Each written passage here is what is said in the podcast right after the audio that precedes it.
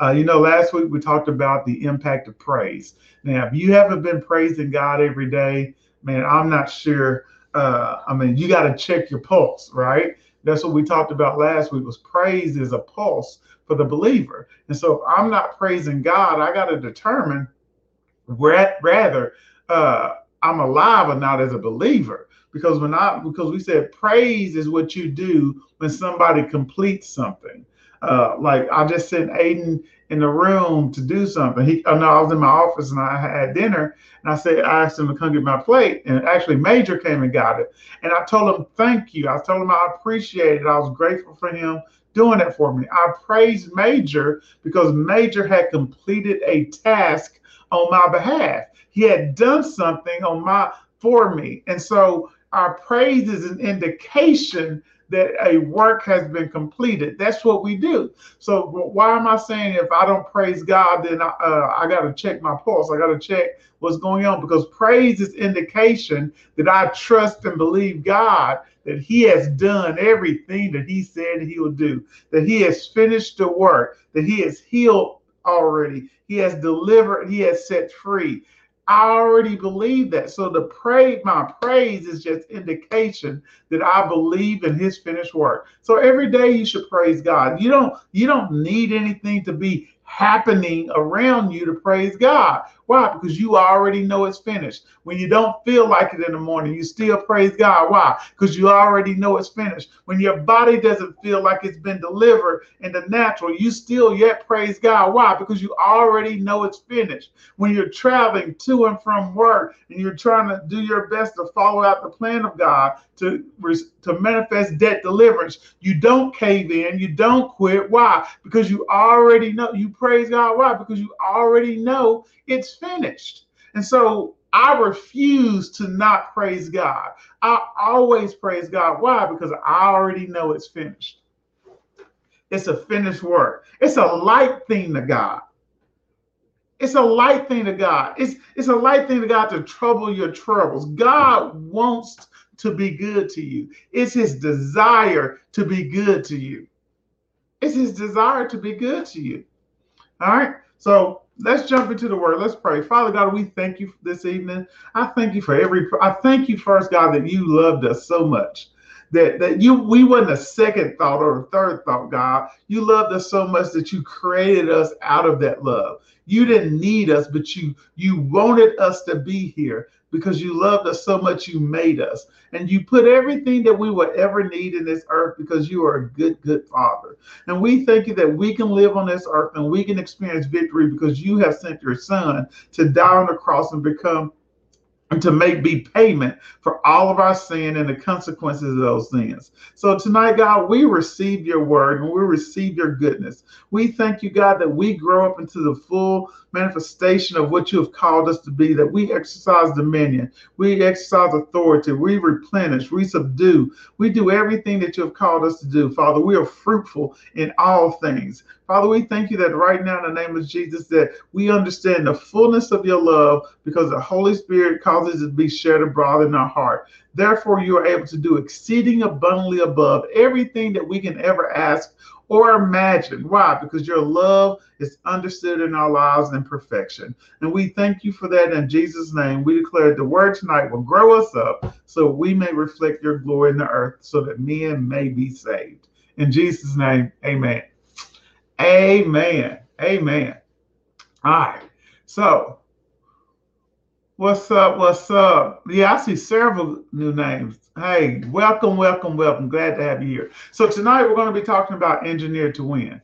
You got to understand that God created you to have dominion. He created you to multiply, subdue, replenish, and to be fruitful. That's why God created us. And you can run over to Genesis 26 and you can uh, read about that with Adam. He created you to rule the world. He created you to be kings in the earth. He created you to persevere. He created you to overcome. He engineered you to win. I think it was 2015 uh, that Pastor Edwin taught a four-part series called "Built to Last." If you if you haven't already, go to the podcast, go to Spotify, go to Apple Store, go to Google or wherever you need to do. Uh, but go listen to that four-part series called "Built to Last." It'll bless you. But he talked about how we've been specifically engineered for victory. And regardless of what what it looks like in the natural, you got to understand that that you have everything that you need to manifest the victory that God has promised you. Uh, God has given you all the tools. You're not lacking anything, but you have everything that you need to experience the God kind of life. You are not some poor, poorly assembled human being with defective parts. You're not a cheaply made replica. You are the best thing that God has ever created. Go ahead and type that. Go ahead and type to say, I'm the best thing God has ever created. I'm the best thing God has ever made. I am.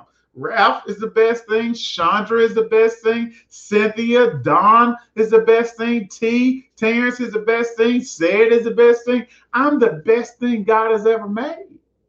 Because you got to understand that we are the essence of God's love. It is a, part of the reason I remember because I go look them up. But it's the essence.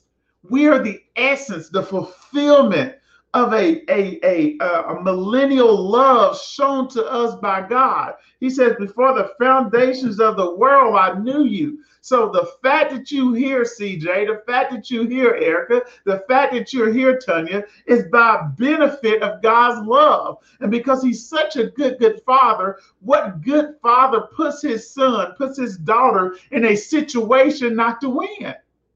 Right now, I make decisions to go to work. I make decisions to invest in retirement. I make decisions to buy life insurance. I make all of those decisions. You know why? Because I'm setting something up for my kids. I don't always feel like going to work. I don't like having that extra money taken out of my check. I right right now I want to just bail out and go on vacation and be on the beach. But I can't do that. Why? Because I'm setting up the future. God set up our future for us and he equipped us with everything we could need to, to win in life. And so we would let's run over to Genesis 1 and 26. So it is not my desire to be here alone tonight. All right, so we're gonna go through this. Why? Because we we, we taught this. I taught a similar message, uh, I think in March of last year when I was looking at my notes. Dad taught a similar message last summer. Uh, about this. So this isn't anything new, but we do not despise repetitive teaching. We don't despise repetitive teaching. And Genesis 1 and 26, it just sums it up and says this I want you to be fruitful. I want you to increase. I want you to fill the earth. I want you to subdue. And I want you to bring everything under control because that's what the word subdue means. He says, I want you to be gov- to govern. We have been called to be governors of the earth.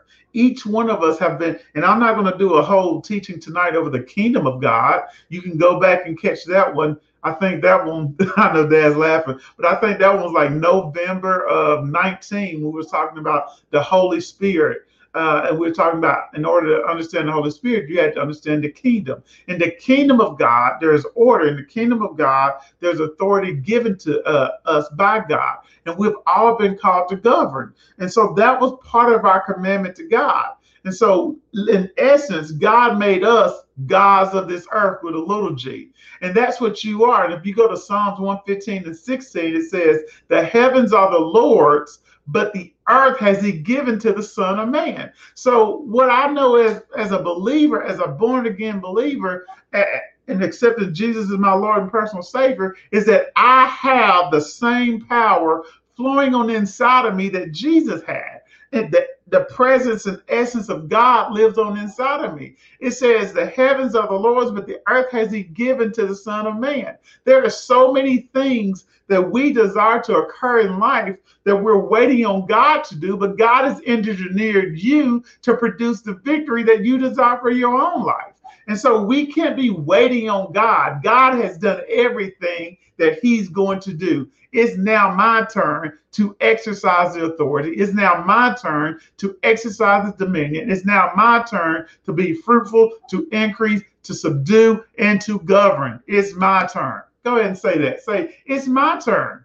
And how do I know what to do? Because he has given us the Holy Spirit to live on the inside of us to mimic what he hears from the Father. So the Bible says that the Holy Spirit can only tell us what God has to- told the Holy Spirit. So we have him living on the inside of us, giving us the ability to know what's to come. And I'll give you that scripture uh, in a moment. All right. So God gave the earth to Adam and told him to rule over it. We know Adam made some decisions that caused him to lose that authority, right? But we know Jesus came back and reclaimed that authority for mankind. And the reason that Jesus needed to reclaim that authority is because in our sinful state, we did not have the ability to have the indwelling of the Holy Spirit, which would give us the same dunamis, the same power that Jesus and God had to do what Jesus did. So Jesus came, he took care of all that stuff. So now I have everything I need to produce victory in my life. I have everything that I need. And so what you got to do is be willing to get out of God's way. So here's a saying that I have. I will not complicate, I will not complicate God's will for my life. I freely receive all that he has to offer. I will not complicate God's will for my life. I freely receive all that he has to offer. Ralph, how do we complicate God's will for our life? Because we disobey. How do I complicate God's will for my life? Because I don't listen to him. How do I complicate God's will for my life? If I'm engineered to win, Ralph, if you're telling me I'm engineered to win, why do I keep seeing loss after loss after loss after loss? It's because you're complicating God's will for your life. Anytime we step out of obedience into disobedience, we step outside the umbrella of the authority of the kingdom. The kingdom has a what a set of rules and a set of ways. There's a culture of the kingdom. And so the kingdom has provision. And so anytime I begin to operate in disobedience, I step outside of the kingdom and then I begin to make my own self Lord of my life. Therefore, I'm now obligated to take care of my life. And so, but anytime I stay in obedience, then in obedience I find provision. In obedience I find abundance. In obedience I find peace. In obedience I find provision to everything that I need. So we have to understand when God is telling us that He has engineered for us to win, when God is telling us to receive what we have for Him, that word receive means to react to something in a specified way. So to receive from God is to obey what He has said. So you're like, well, God, I don't, you told me I can have the new house, but I don't have the new house. I don't have the new job. I don't have the marriage that you told me I can have. I don't have peace in my mind. I don't have healing in my body. Have you received what God has said? And the best example of that is a good example of that is Naaman. Naaman wanted to receive healing. Healing was available, but Naaman had to receive healing. How did Naaman receive his healing? He went and dipped multiple times in the Jordan. He wasn't going to because he didn't like God's method. He didn't like his way. See, you want that deliverance, but you want to still charge on your credit cards when God told you to stop. You want a good spouse, but you're not willing to get let go of your selfish ways and to move past the boo that hurt you in the past. You you want a better job, but you want to apply for it because you're disqualifying yourself because you feel like you don't got the qualifications that, that's needed. God told you that the job was yours. It doesn't matter if they want a college degree. If God said the job is yours, you are now just become qualified. God is not messed up about what's written on paper. God is not messed up about earthly qualifications. A word from God qualifies me. Oh, that's a good one. You can type that one. You can type that one. A word from God qualifies me. You don't need nothing else. Now, in the practical part of that, because I don't want to be teaching like this real left field, the qualification, God may say, hey, this is your year to get a house. He may say, start saving. He may say, he may say, go to this bank and fill out the application. He may say, call somebody to help you get your credit together. I'm not saying God won't give you practical ways because he will. But what I am saying is that we complicate the will of God's life for us. We experience many losses because we disqualify ourselves based on earthly qualifications. So a word from God qualifies me. That's what I need. Why? Because the will where the will of God is known, faith can begin. And so when I begin to operate in faith, then I am now able to lay hold of what God has for me. Because why? We know that the enemy comes to do what? To steal, to kill, and destroy. All right. And he does this by impacting our minds. Because ultimately, we know that the enemy has zero power over us.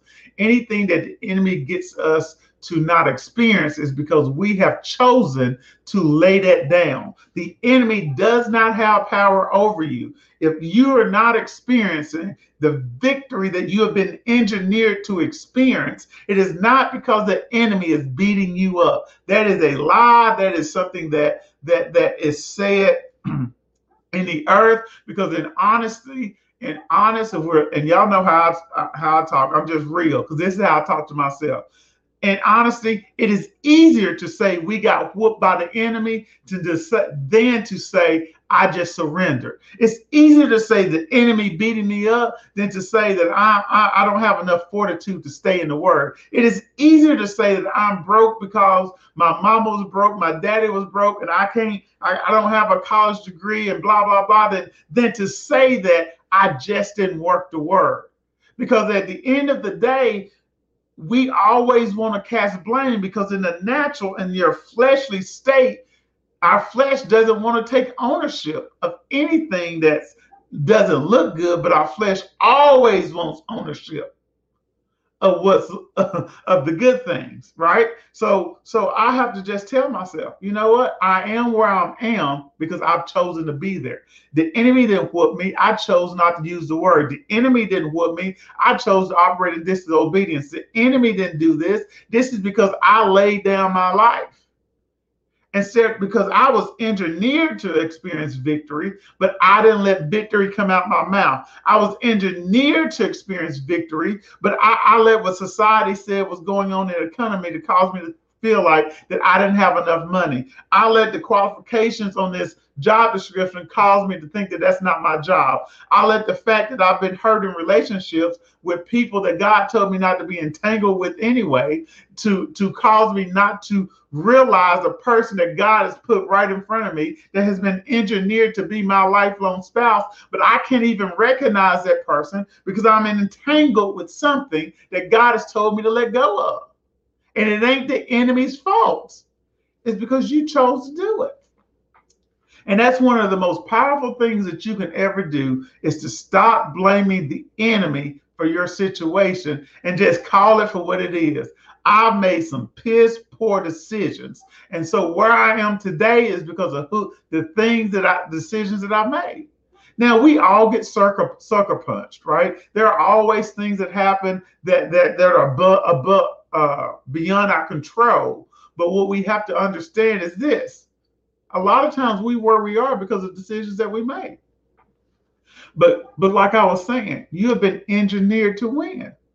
Right, Andrea, we give the enemy way too much credit. But here's the other thing when you give other people, when you begin to cast blame onto other people for the reason where you are, you never change because you feel like you don't have responsibility.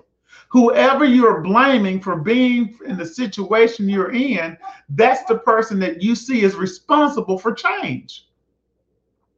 So as long as you don't see yourself as the reason for being where you are, then you won't change. And for some of y'all, that's why your relationship jacked up. I, I, mean, let's just call it for what it is. Let's just talk about us tonight. For some of us, we got we got poor relationships because we're always blaming our spouse instead of just taking a look at ourselves to see, okay, my spouse gonna be my spouse and I can't control nobody other than myself. So, God, how do I be the best person in this marriage? How do I be the best friend in this relationship? How do I be the best worker in this department, regardless of what everybody else is doing? Because when you understand that you're engineered to win, the focus isn't now on comparison on what my spouse is doing. It isn't on comparison on what everybody else is doing. The only comparison I have is that is, is God pleased with where I'm at. But because you're always casting blame, then you don't feel like you're responsible. And because you don't feel like you're responsible, then you don't have an obligation to change. So, but God has called us to be dominion. Let's get back. And because He's called us to be one of those things that He called us to do in Genesis 26, He said, I want you to govern, Ralph. I want you to govern, Michael, Andrea, Courtney. I want you to govern. And that word govern means to have authority over something. You know, like we have a governor over this, uh, the state of Arkansas. Every state has a governor. And that governor has control and the ability to make decisions as long as they're operating in their state. Uh, and so, if the governor of Arkansas tried to go somewhere else to govern, then when he when the governor of Arkansas goes to Texas, he's just a citizen. He's just an ordinary person. And see, that's what happens to you in the earth when you step outside of God's will for your life. When God has told you to live in Arkansas, when God has told you to live in Conway, when God has told you to be in business, when God has told you to do X or Y or Z, when you're doing that, you're in the land that God has called you. Therefore, the authority of the kingdom flows through you. Therefore, you can exercise dominion, you can be fruitful, you can multiply, you can subdue. Why? Because according to kingdom authority, you're operating in the thing that God has called you in, so you are blessed to do that. But when you begin to step out of where God has called you, like the governor of Arkansas goes to Texas, you just become a normal, everyday citizen. You just become a citizen of the earth. Therefore, the power that you now had backing you in the kingdom is no longer relevant because you're not operating on kingdom duty. It's like like an ambassador of the United States. When we send ambassadors to other countries, they go with the power of the United States backing them. But if they're not operating in their role as ambassador, if they're not operating in their fulfillment of their duties in which the United States has a, anointed them or, or called them to govern, then they can't walk out in the uh, power of the United States. Why? Because they're not operating in the authority of a United States ambassador. That's why we get whooped in life a lot because we're not operating in the thing God has called us to operate in. What we want to do is call something that we like and call it God and expect his power to flow. But that's not how kingdom works. I can't be here saying, I want that job. God says, no, that's not your job. But you like, that's everything I've ever desired in a job. Then I take that job and I expect God's victory to show up in that job. I can't expect that. Why? Because I'm not operating in my jurisdiction as a citizen of the kingdom of God. I have stepped outside God's kingdom anytime I have operated in disobedience. And so, where disobedience begins, the power of God ends. His your your your your ability to operate in power, to operate in dominion, to operate and be fruitful, uh, uh, subdue, to replenish, to multiply. Those things end where disobedience begins. So I got to stay in the place that God has called me. And sometimes the place that God has called you to operate in doesn't always look like what you want to be in for your own self. Your flesh may re- desire something different, but as long as you do what God has said, He will, He's promised to lead us to a good life. You know, Jeremiah 29 11. I know the thoughts that I have towards you, says the Lord, you know, to give you a good end, right? That's what he said. So even when my flesh doesn't understand, I still got to obey God. Why? Because that's where my dominion comes from. So so let, let's let's let's keep talking about us, right? We're talking about us. Wednesday night, we just practical, we just playing.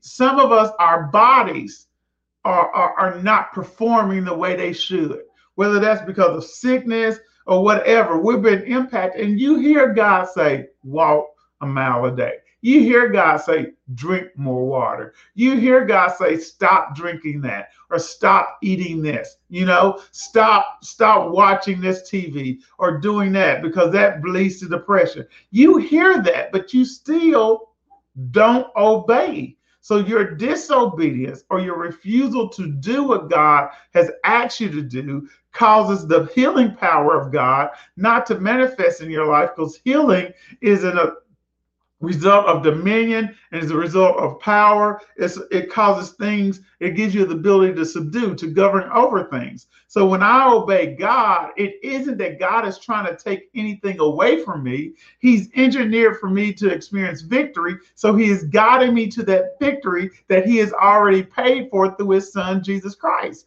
But when I be, if I refuse to drink the water, I can't get mad at the kingdom for things not manifesting. If I refuse to exercise, I can't get mad at the kingdom because things don't manifest. And so as we navigate these times, we got to be careful that we're not getting mad at the kingdom. We're not getting frustrated with God. We're not quitting and caving in because we refuse to obey God, but then blame Him why things show up in our life. That's unfavorable. God only gives you favorable things. So I'll stay my lane. I'll obey God.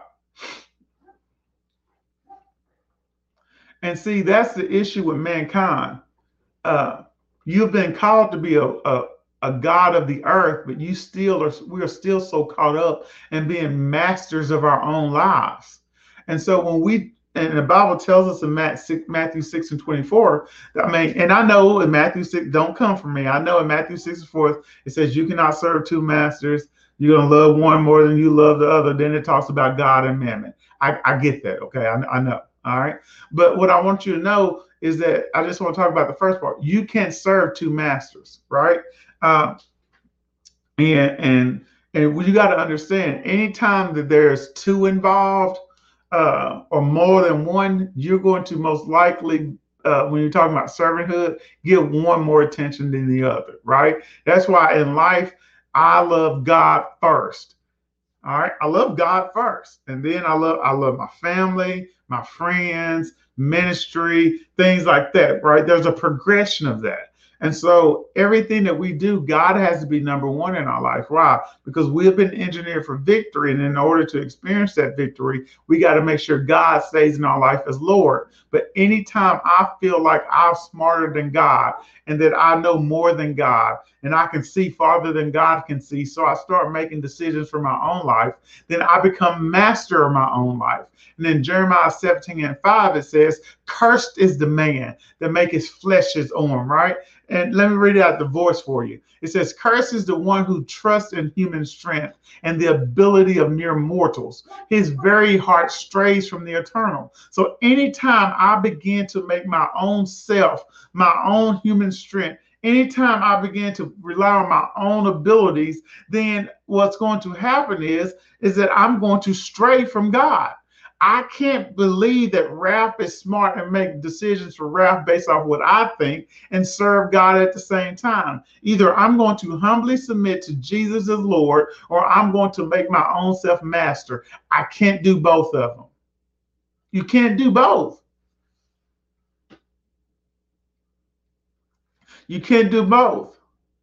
So, so what we got to understand is this: I refuse to think that I'm smarter than God. If he engineered me for victory, who am I to try to go and make instructions for my own life? I mean, how many of you guys buy a toaster, then throw it in the bathtub? Or you buy a toaster and then you try to sweep the floor with it? No, you use the instructions in which the manufacturer gave you on how to best use the machine. Human beings are the only people who take the instructions from the creator, but then throw them out throw them out with the bathwater to do what we feel like is best for our for the uh, thing that God created. Human beings are the only people that do that. But when you begin to do what the master created you to do, you experience the victory that he has engineered for you to experience. All right, we experience the victory that uh, that in uh, that God is expected for us to uh, experience. All right. So when when what we got to realize is this: when we operate outside of the will of God, three things are impacted. All right, and I go through these really quickly. The three things that are impacted in your life are these: your identity, your inheritance, and your impact. And so the enemy can get you to rely on his. So if the enemy can say, "Hey, Cynthia, Michael, Courtney, April," uh, I mean, God wants you to do this, but I mean, does it really need you to do that? I mean, you know, uh, you know, you really like that job. You know, you always wanted to live close to the beach. You always wanted to be uh, a manager of the company. You always want to make six digits.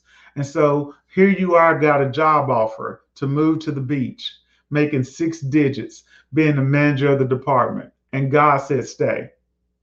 God said, stay put. But here it is.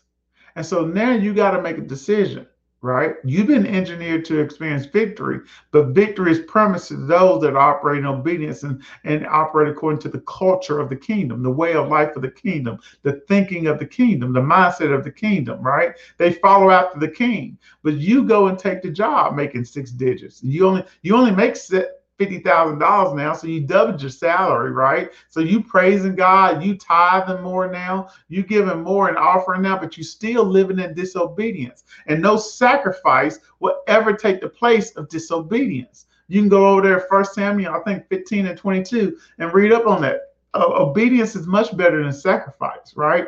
And so you can't now give to God more because that's what we do in our in our minds. We're like, well, okay, God, I take this job, my tithe just double. Praise the Lord, Hallelujah. And you give and you, but you still operate in disobedience, and God's not going to bless your mess. That's not what he's going to do. Why? Because that's what he didn't call he didn't call you to do. And so because of that, your impact is uh it is impacted, right? Your identity is impacted. You're not becoming the person God has called you to be.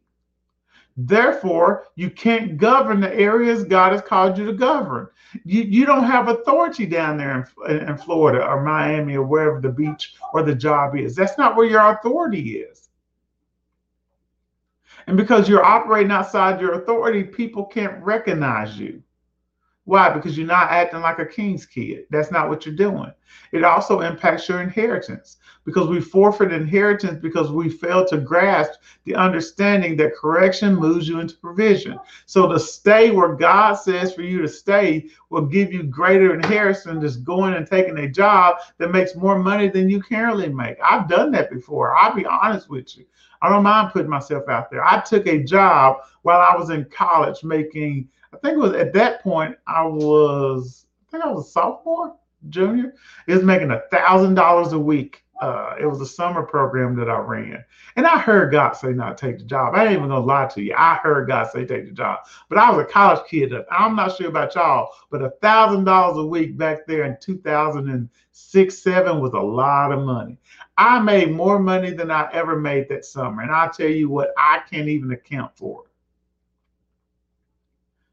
I had I got more done making less money because when you operate in obedience to God, it isn't about what you make, it's the favor on what you have. Because favor do for you what money can't. Me and April was just talking about that the other day. Favor do for you what money can't. Money isn't everything. You chase money, but what you really need is favor. And favor is found in obedience to God. And we were just thinking the other day, I like, man, it's almost been, I think, a year since we had to pay. Uh, uh, well, let me start the story off this way. Me and April decided in our heart to do something uh, uh, for somebody. And uh, when we decided to do it, God said, I'll make sure I pay you back. Uh, why? Because when, whenever God asks you to do something, He is. It, it isn't about. It is about the person, but it's also about putting seed in the ground so that He can bless you. And so uh, we we did what God asked us to do, and, and before we realized it, something happened. They they gave April something for being a first line worker, and we didn't have to play daycare. We was like, dang, that's a few thousand dollars. And then before you know it, an unexpected check came in the mail. That was another few thousand dollars. And before we even acted on the thing that we were doing for the person, every dime that we had committed had already been paid back to us. Why? Because we simply stayed in obedience to God. And so when you begin, when you stay in obedience to God, that's how you experience victory. Why? Because I'm an engineered product of God. And as long as I follow the instructions in which God has for his product, then I will perform and experience the things that God has for me. But when I deviate from God's plan, that's when I cannot expect God's blessings. All right. So it messes my inheritance up. Uh, yeah, y'all need to make sure you still putting seed in the ground. Don't you stop sowing.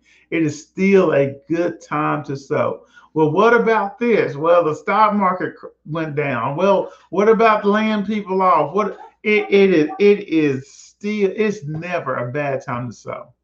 It's never a bad time to sow. You always keep sowing. The Bible tells us that you, you should work and you should sow. You don't know which one's going to prosper you. So I'm always sowing seed. Why? Because I'm always expecting harvest. And I'm not just talking about financial seed. I sow grace. I sow forgiveness. I sow flexibility. I sow patience. I sow, I sow love. I sow all of those things because I'm always wanting those things. I sow favor. Why? Because I want to experience favor. The other day, um, man, I, as you know, as you get a family, things grow. And so we had more stuff than we had space. So I went and brought a shed. And so uh, I like paying for stuff cash. So it was 90 days, same as credit. Uh, and I brought it. And so I had my last payment due August 1st. Well, come August 1st, everybody in my family had COVID. Uh, and so I wasn't thinking about the bill, right? And so the uh, I owed them like eight hundred dollars. So by August 6th, I was like, crap, I didn't pay that bill. So I call him uh, to pay the bill. And when I go to pay the bill, he's like, oh, it's eleven hundred dollars. And I'm like, whoa. I was like, I'm sorry, man. I my family had COVID. I got caught up. Uh, I will um, I will can I speak to a manager, somebody that I could talk to, man?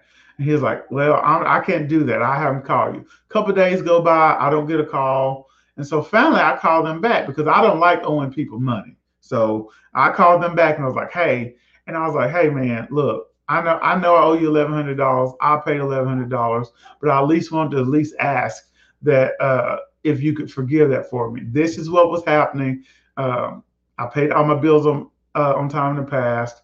And I mean, I, I mean, you could say no, but I thought I would ask. He said, "Man, look, I don't even know how to change your bill in the system, but I'll find somebody to go change your bill and I'll call you back. And he called me back in five minutes. He's like, Look, I figured it out for you. He said, I changed the date that you brought the thing so it looked like you were only on day 85. It won't, it'll take away all the interest. It'll take away all of that. You only owe $800. And I was like, man, I am grateful for you. But but that's just favor. And, and, see, so many times, if you don't get, you'll get caught up on looking at money. Money doesn't run. Money is needed. It answers all things, right? Money's needed, but there's things money can't buy right? And so, because I'm obedient to God, because I'm a tither, what I can expect is I can expect the favor of God to rest on my life. Why? Because I'm operating in the thing that He has called me to do. And so, in, when I'm engineered to experience to win in life, part of winning is uh, receiving favor. So that's why you can go apply for that job. And a, and a hiring committee will say, I don't even know why we're hiring you on paper, you don't even qualify. We have never, ever even done this before. But you know what? We feel like you're the person, you're the right fit. And you get it, not because of money, but because of favor. Favor follows those who choose to be obedient to God. Favor follows those who, and you should expect favor, but also you should be sowing favor. You know, when that person pulled out in front of you when you was in a hurry, instead of flipping them off or cussing them, you just let them go on. And then not only do you let them go ahead of you, you then pray that they have the best day they ever experienced. Why? Because I'm always sowing what I want to reap. So, and lastly, the thing that impacts is our uh that when we disobedient, it causes it it uh it deteriorates our impact for the kingdom we fail to exemplify the kingdom through our lives, causing men to want to know, not to want God. No, sorry. It affects our impact, our witness rather, because when we're disobedient, when they when people see us living the same mediocre, the same disobedient, worldly, conniving, uh, lacking integrity to God life that they're living, why do they want to know Jesus? Right? So if I want to, if if I want people to know Jesus, then people know Jesus because they know me. People know Jesus because they know me. I mean, Jesus does need somebody in the earth to to to uh the Bible says that they that people uh that they they need preachers. They need to have the word preached to them. And how can they how, how can they have the word preached to them if there's no preachers? So, and that's not talking about what I'm doing now, because you preach on your job. We're all called to be preachers. We're all called to proclaim the word of God. But if your life doesn't look like any different than the person out there in the world who doesn't know God, why would they be attracted to your God? Why would they be attracted? Right? So our life gotta look like look like something. Go ahead and type that. Say my life looks like something. My life looks like something. Why? Because when your life looks like something, people are attracted to that. And then that's the opportunity to talk about the God that you serve. So when I'm disobedient, it impacts those three things it impacts my identity, my inheritance, and my impact for the kingdom. Yeah, I like that. My life looks like something. It looks like something. What's the something? It looks like kingdom. It looks like kingdom. Nothing missing, nothing broken. It looks like shalom, peace. It looks like not being anxious, not worrying about anything. It looks like knowing that my father will take care of me and clothe me and see me through. It looks like that regardless of what I got a quote in my notes now. I forgot what who did I heard say that? But it says when a man f- lives by faith, he never has to change the way he lives based on the times. And so when you begin to understand that you've been engineered to win and that you live by faith, you don't ever have to change the way you live when you live by faith. When you live by faith, you never have to change the way you live based on the times. It doesn't matter if it's the most abundant economy we ever experienced or if the brokest the United States has ever been. As a man lives by faith, he never has to change the way he lives based on the times. And so many times of us, with us, we're not always living by faith. So what we're doing is we're trying in bad times we're trying to get in the word, and good times we're backing off the word. But the thing is, you need to be consistently seeking God. That's why he says in Joshua 1 and 8 to do what? Meditate on the word of God, what both day and night, so you may t- be able to observe to do according to all that's written therein, so that you may make your way prosperous, so that you may have good success. So that's what he's telling us. Meditate on the word both day and night. He isn't asking us that to be inconvenient to our lives. He isn't asking us to renew our minds, which is our to uh, which over in Romans 12, 1 and 2. He isn't asking us to do that because he is a God that wants to take anything good away from us. You got to understand that watching Power or watching Raising Kanan or watching uh, whatever the show you like to watch is, God isn't trying to take that away from you. But what he is trying to do is get something to you because when you finish watching that show, you're not going to be empowered to do anything more for the kingdom. But what God is all about is his kingdom. And you could you can invest time now by being obedient to God, and it would give you decades of time uh, because you when you obey God, you walked in the abundance of God, and now you're in your 40s, you're in your 50s, fully retired, living your best life because you spent your time committed to God in your 20s and 30s to do what He said to do financially. So God isn't trying to take time away from you, He's trying to make time better for you. But when you feel like every time God asks of you is always to take something, then you don't know the character of your Father and you don't know the culture of the kingdom because the culture of the kingdom isn't to take, it is always to get you something. It is always to get you something. But unless you assign that meaning to it, you will always feel like God is always asking for you or something and you're not getting something. That's why I have to, I do this with my kids all the time. I'll be like, Aiden, I need you to come do this. He's like, Well, what you do? And I'm like, I'm really not trying to hear that right now, Aiden. I said, Do you remember when you wanted me to do this and I did it? Do you remember this and I did it? I said, Do you do, you recall? He's like, Yeah, daddy. He's like, You're right.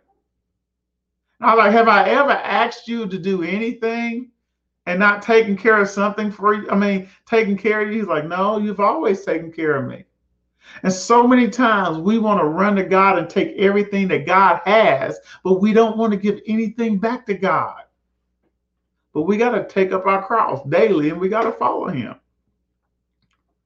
And the so the Bible says in Hebrews 12 and 8, we're talking about being uh, not making ourselves our master of our own lives.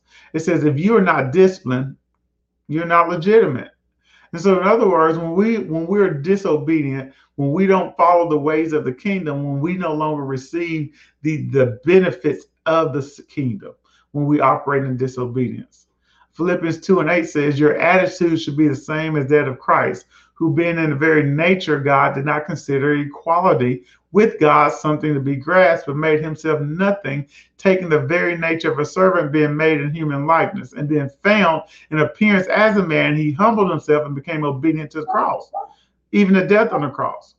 So God, Jesus said, Look, if anybody could have thought highly of it could have been me. But I understood that even my time on earth, I only did what the Father has said. So who am I who are we to feel like we can be masters of our own life when Jesus Christ, the Son of God, came to earth and didn't think equality with God, but humbled himself to death, even the death of the cross? Who are we? Jesus was at least present when we were created. He's part of the Trinity. He didn't think himself so highly to be equal with God. But here you are thinking that you can be God because you you like I could take that job in Florida. I could take that job. I can I can date this person. You know God told you not to date that person. And you like, no, nah, I'll be okay, God. I just keep my I just keep my guard up, God. You know, I I I I, I and God, like you know, you you you working on being abstinent. You know, you I mean, you celebrate. You know, you know that's what you're doing. That, that he he she ain't the one. Oh God, I just watch them. We'll we'll only go on dates in public, God. And you go on dates in public, and the public hand make it to your thigh, and you're like, okay, you know I mean? And he looking cute or she looking fine, however you want to do. And before you know it, well, started out as public because the because we're drawn away by the lust of our own flesh, right? So so the thing that you've wanted, the thing that you've desired, that that's what's presenting itself. Why? Because uh, I'm not going to be drawn away by pork because I don't eat pork. I'm not going to be drawn away by banana pudding because that's something I mean I, that I'm not really attracted to, right? Uh, but uh, but when you put like on, on spring break, of 1997 when I saw them chocolate legs sitting there in eighth grade in spring break when we came back. I was attracted to that. That was my boo. That was April. And so it was something I was attracted to. So I pursued it, right? And I pursued it all my life. And we 18 years later, we still married and 18 years married and 23 years together. We still pursuing each other. Why? Because it was something I desired and God okayed, so I sought after it. But what happens is we have those ideals in our mind on how life should be. We don't consult God on what he feels like it should be. And then we chase after that thing. So we're drawn away by something that we're already attracted to. The enemy isn't getting you because he he he's getting you things that you don't like. He knew the job that you desired. He knew the city you wanted to move to. He knew your type. He knew bright skin, dark skin, long hair, short hair. He knew natural hair, relaxer. He knew what you wanted. And because you didn't, because you felt like you could guard your own life better than God could guard your life, you you pursued the thing that God told you not to have. And you can read stories all through the Bible about people who touched the curse thing, right? You remember Achan. I mean, I mean, you were you remember uh, uh, old girl who looked back and turned into a pillar of salt. Why? Because they kept their eyes on. They they went after something that God told them to let go of.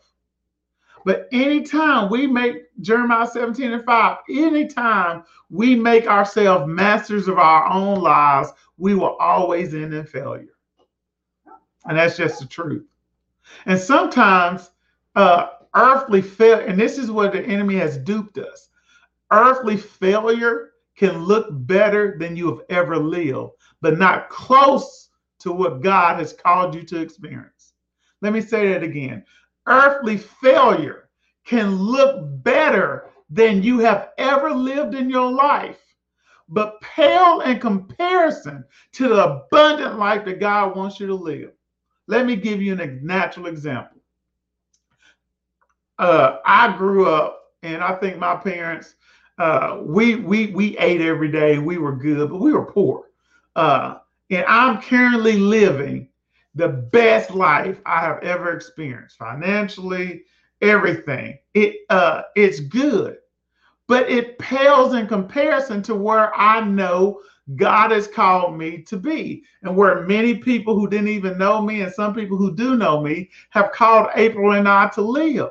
So, my disobedience to God, I can stop pursuing the will of God now, and I can live a good life, but it will still be a failed life in the kingdom. But failure in the kingdom can look good on earth because most people like, oh, Ralph and April, they're good, you know but we're not what God has called us to be. And so, so many times people have have quit on God and they've become master of their own lives because the life they're living looks so much better than the life they lived, but the life they're living looks so much worse than the life that God has called them to experience. And so you got to understand that when I say when we become masters of our own life, it leads to it leads to failure Failure can look decent in your earthly perspective, but in the spirit, you're just broken, you po. Why? Because God has called you to abundance. It's not your best life. And if the enemy can get you to satisfy, be satisfied with a good life, then he has he has messed with your impact, right? Why? Because you can't impact as many people making a hundred thousand when God has called you to be a millionaire, and you can't impact as many people as a millionaire when God has called you to be a billionaire. You can impact people in Dallas as long as you're living good in Atlanta. You got to be where God has called you to be in order to make the impact God has called you to make. All right. And so you got to understand that you have been engineered to win. So in James 1, verse 4 and 14 and 15, it says this When a person is carried away with desire, lured by this was a scripture I was talking to you about. When the person is carried away with desire, lured by lust, and when desire becomes the focus, the focus, it takes control. It gives birth to sin. When sin becomes fully grown, it produces death. That's James 1, verses 14 through 15 in the voice translation. When a person is carried away with desire, leered by lust, and when desire becomes the focus, key word here, when desire becomes the focus, you didn't sin all of a sudden, right? A lot of times you you sinned because you focused on it. And when you focus on it, the scripture says it begins to take control. I like to say what Pastor Edwin used to say the thing you focus on gets magnified. So if you were to just quickly obey God, then you wouldn't find yourself laid up having soul ties with Boo because you would have never been with Boo. But because you focused on Boo, right? Because you focused on Boo, even when God told you not to mess with Boo, Boo got magnified. Boo, Boo began to take control of your life, and Boo gave birth to sin. And then when sin was fully grown, it produced death. And so now you're struggling in your marriage. Now you're struggling in relationships all because of something you did 10 years ago because you just wouldn't let boo go. You focused on it, it took control of you, it gave birth to sin, and now you can't trust men because you still comparing every man to boo. You can't trust a woman because you still comparing every woman to boo. The person you married to right now ain't doing nothing but good for your life, but you can't even trust that person because that every now and then you see a glimmer of boo, and every time you see that glimmer of boo, then you begin to retract, you begin to put your guards up, and you stop trusting God. All because you chose to focus and it took control of your life. And it could it don't have to be a boo. The boo as a person, a boo could be a job, a boo could be your the credit card, a boo could be a location you wanted to move to, a boo could be a TV show. But all I'm saying is when you choose to focus on something, it gets magnified, it takes control, and that's what gives birth to sin. And so, but what we have to understand that God has commanded blessings that cannot be experienced by those who do not live according to the kingdom. It does matter how you live. It does matter how you live. You don't get God's best living any kind of way. God cannot force his blessing, his benefits to come into your life if you're not willing to receive it. And, and we just gonna end here because we we on page two. So we'll end here, we'll pick up next week. But God, uh, God, God cannot force his blessings to come into your life. And we'll end with this story because this story will make sense to you. Uh, the story will make sense to you. I have insurance on my house. Uh, I have insurance on a couple rent, rental properties. And so, uh, because I have insurance on them and, and I've read through my policies, uh, I know the benefits. Why? Because it's a contractual agreement between the comp nationwide, the company, and myself. And so uh, a storm came through, and when the storm came through, there was some hail damage. Uh, and when the and and and a guy came by knocking on the doors, and uh, he said, "Look, man, uh, I want to look at your roof." He said, "I ain't gonna charge you anything. Just let me look at your roof uh, and uh, see if you got any damage." He went up there. He looked. He said, "Yeah, you got some damage." and so I had a choice then to believe what he said or not. And so I called my insurance up and I said, hey, nationwide, uh, I had my house looked at. They say I got hail damage. Could you send out an adjuster? Could you send somebody to examine this? They sent somebody out. They're like, yeah, you got hail damage. I got a new roof. Nationwide has never called me in 16 years I've owned this house to ever say, hey, Ralph, uh, we want to come put a new roof on your house. Though it was my benefit, though I pay monthly for it, they have never ever called me to tell me to take advantage of the benefits. Now, what I had to do was to participate in the contractual agreement that has been established between Nationwide and myself. What was that? I knew I had a right to a benefit in a new roof because if my house was ever damaged to natural disaster, then the insurance paid for it. I called them with great confidence and said, I have hail damage. I need you to come look at that so that we can get something done about it. And in the same way, God isn't going to make you take advantage of his benefits. Same way Nationwide never calls me to say, hey, Ralph, I want you to take advantage of this. Hey, Ralph, I want you to do this. Now, the thing is, we do got the Holy Spirit. He will remind you of the goodness of God. Okay. I'm not, you will be reminded. But if you don't participate in the in the uh, system God set up. What's the system He said He set up? That the just live by faith. We live by faith. We got to believe that He's a rewarder of those. Uh, everybody that comes to Him must believe that He is, and that He is a rewarder of those that diligently seek Him. He says that the just shall live by faith. He said that we should know. Uh, his word and by because we know his word then if we say ask anything in prayer it'll happen on our behalf. We have to participate. And so though you're engineered to win victory is only going to manifest for those who participate and so I thought that example would make sense to you because we all got and, and so you know what I did? I said, Oh, I got good at this. Let me call them about my rent house. Let me call them about my other rent house. And before you know it, I got three new roofs. Now they net not even after I got my first house done, they didn't call me about my second house. Even after I got the second house, uh, almost in the process of being done, they didn't call me about my third house.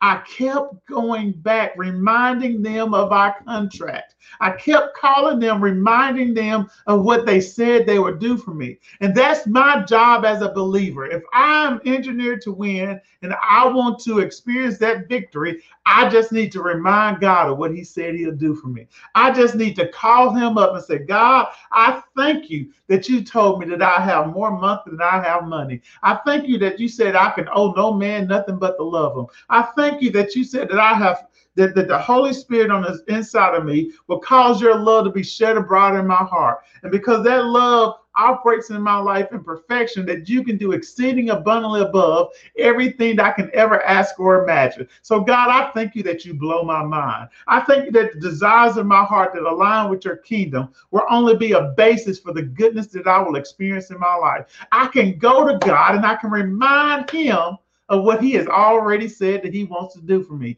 It wasn't my ideal to bless me. It was God's ideal to bless me. So why should I be timid asking God for what he wants to give me? Why should I be afraid thinking he doesn't want to give me? The fact that I am breathing, the fact that I am fleshed out and you can see me is indication that God loved me enough to want to be good to me the fact that you can see you is it's indication that God loved you enough to want to be good to you. If you God didn't want to be good to you, you wouldn't even be here. So call your company. Talk to God about the contract. But see, if I never knew what was written in my contract, I couldn't remind Nationwide what they owe me. I couldn't remind them. And that's what why God wants us to meditate on the word of God. That's why he wants us to let this mind be in us that was also in Christ Jesus. That's why he wants us to study to show ourselves approved. It isn't to inconvenience us. It's only to let us know what's in the contract so that we can recall and we can say what he has already said so we can experience what he has already finished. Amen. You have been engineered to win. Go experience the victory that your daddy have already brought for you. Go experience the victory that your brother Jesus Christ has already paid for on your behalf. Victory belongs to you. All right? Victory belongs to you. All we do is win. That's right, mom. That's all we do is win. So that's my time tonight. Uh, we can pick up next week. That's that's my time tonight. Uh, but I, I want you guys uh, to know this. Uh, number one, no matter where you are, God still wants you to win.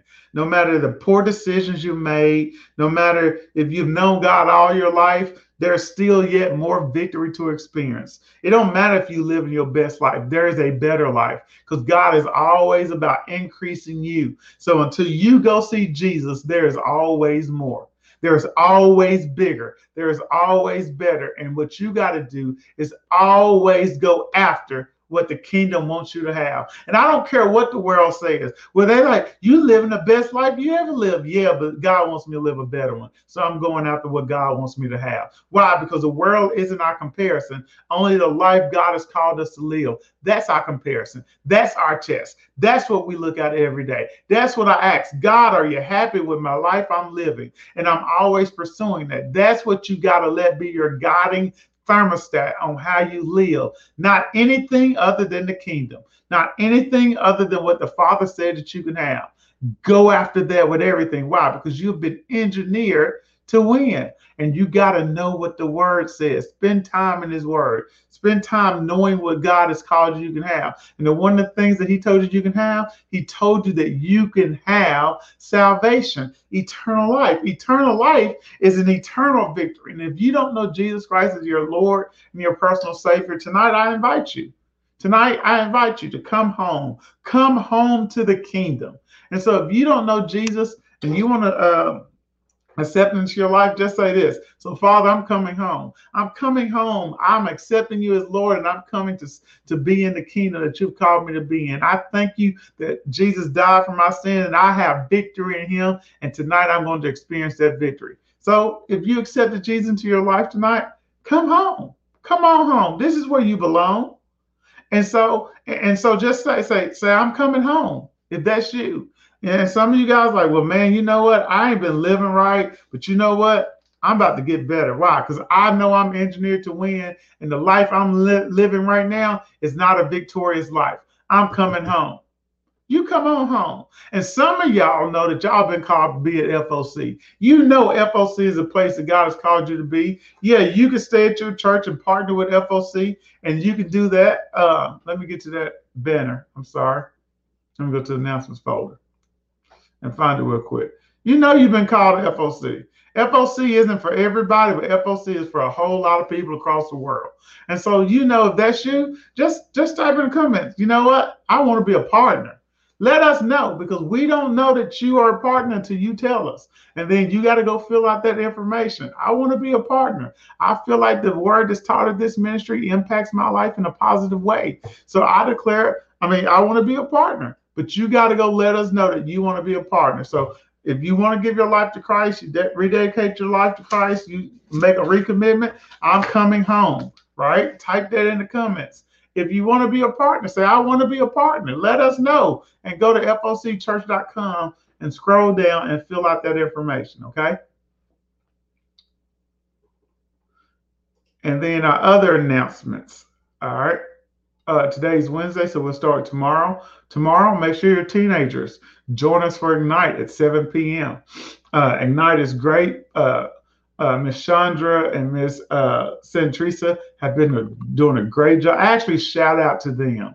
Uh, I mean, they've held that down strong with our teenagers. So I appreciate them for doing that. Uh, I'm very grateful for them for taking care of our teens. So make sure your teens join that. Join in on Victory Zone. I had my kids watching it. It's on demand. Our kids was watching it as I was preparing for tonight a moment ago. There, I was preparing for this, and Aiden was in there looking at the Bible series about Saul and talking about Paul. And he's like, man, I didn't know he used to kill Christians. I'm like, yeah. He's like, and then he he ran to Jesus, and then he got caught up because Paul didn't eat for three days. And then so we got caught up on fasting. But spend time with your kids talking about that. Uh, about that victory zone. It's on demand. Then Friday, join us at 6:30 a.m. for uh, Champion Circle, uh, and then Sunday morning, 9 a.m. with Pastor Chris and Elder Valley, and follow up uh, with Mom and Dad at uh, 9:30 for Sunday celebration. Uh, and then on Mondays, join Pastor Sean uh, for strategies for success, and Tuesday back here for Tuesday night prayer. So those are the announcements. And lastly, make sure that you know if you're a partner of the ministry, do not spend this time uh, trying to reserve your money. All right. And, and and I've been telling you this every time I've been teaching for the longest. It is still a great time to sow. All right. So you're a partner of the ministry. We thank Lord that we have 100% tithers. That every partner at FOC is a tither. Uh, and, and, and if this is where you call your church home, then you send your tithe here. But if you're a partner that attends another church, then your tithe may go there and you give offering here. All right. But we have 100% tithers. That's the confession that we make. Why? Because we understand that the tithe is more than money. We understand that the tithe has many benefits and they can't talk me out of tithe. I've been tithing since I was 18. I'm 38 now. So for the last 20 years, I know I've never missed a tithe. Anything that comes in the Marlowe house is going to be tithe off of. Why?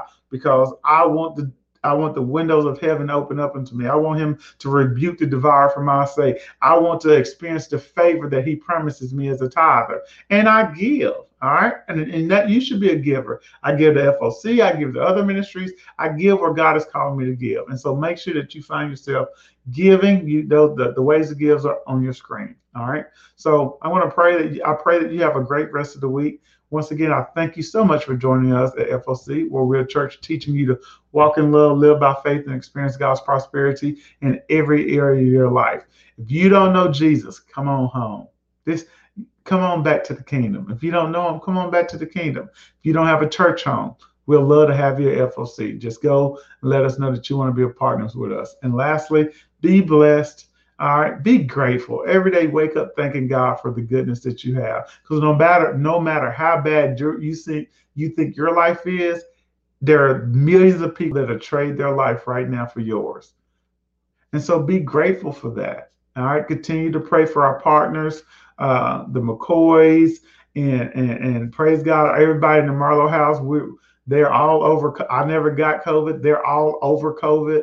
Everybody's healthy, but continue to pray for our uh, the, uh, our partners for that. Pray for the teachers, the students. I know a lot of parents are really afraid right now. So I'm really praying against the spirit. I come against any spirit of fear that causes torment with parents. We declare that that the love of God will, will consume them, that the joy, the peace, uh, will surround them and envelop, keep them, Father. We thank you that right now, in the name of Jesus, that you are Lord, and that fear bows at your at, at, your name. We thank you that COVID bows, God. We thank you that all those things bow. We pray for the safety of, of the frontline workers and everyone right now in the name of Jesus, but specifically fear. Fear will not have victory over the minds of the partners of FOC, our friends and parents, and anybody across the state and the nation globally. We declare the kingdom reigns, and as kingdom citizens, we operate in the dominion and authority that you have given us to cast out fear. And we declare that you're surrounding these people with a, uh, with with other people that will speak into their lives and let them know that they can trust God with their kids. They can trust God with their lives. They can trust God with everything that they need so that fear will be cast out of doors. We thank you for knowledge. We thank you for preachers. We thank you for teachers and evangelists who will teach the word so that these people know that, that, that the word of God has been, been designed to bring them freedom, and freedom is what they'll have when they choose Jesus. So we thank you for that in Jesus' name mind that torment and fear and anxiety is cast out of doors and that everybody experiences peace and shalom. No fear here. You guys be blessed. I love you. Thanks so much for hanging out on, with me on another Wednesday. And we will see you on Friday, Thursday for teens and Friday for prayer at 6:30 a.m. Be blessed.